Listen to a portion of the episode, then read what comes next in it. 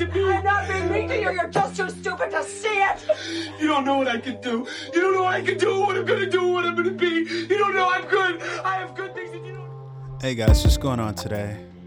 Uh, I wanted to talk to you guys simply about the idea of being underestimated by your family.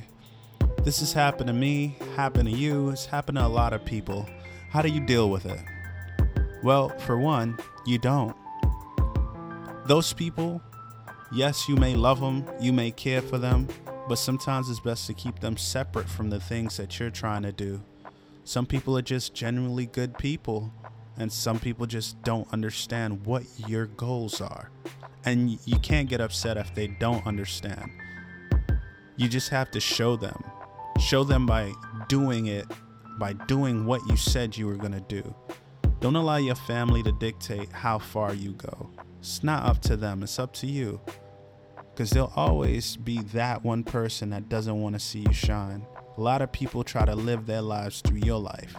So live your life and know where you're going. It's your boy Caliber. I'm out. Peace. Love and hair grease.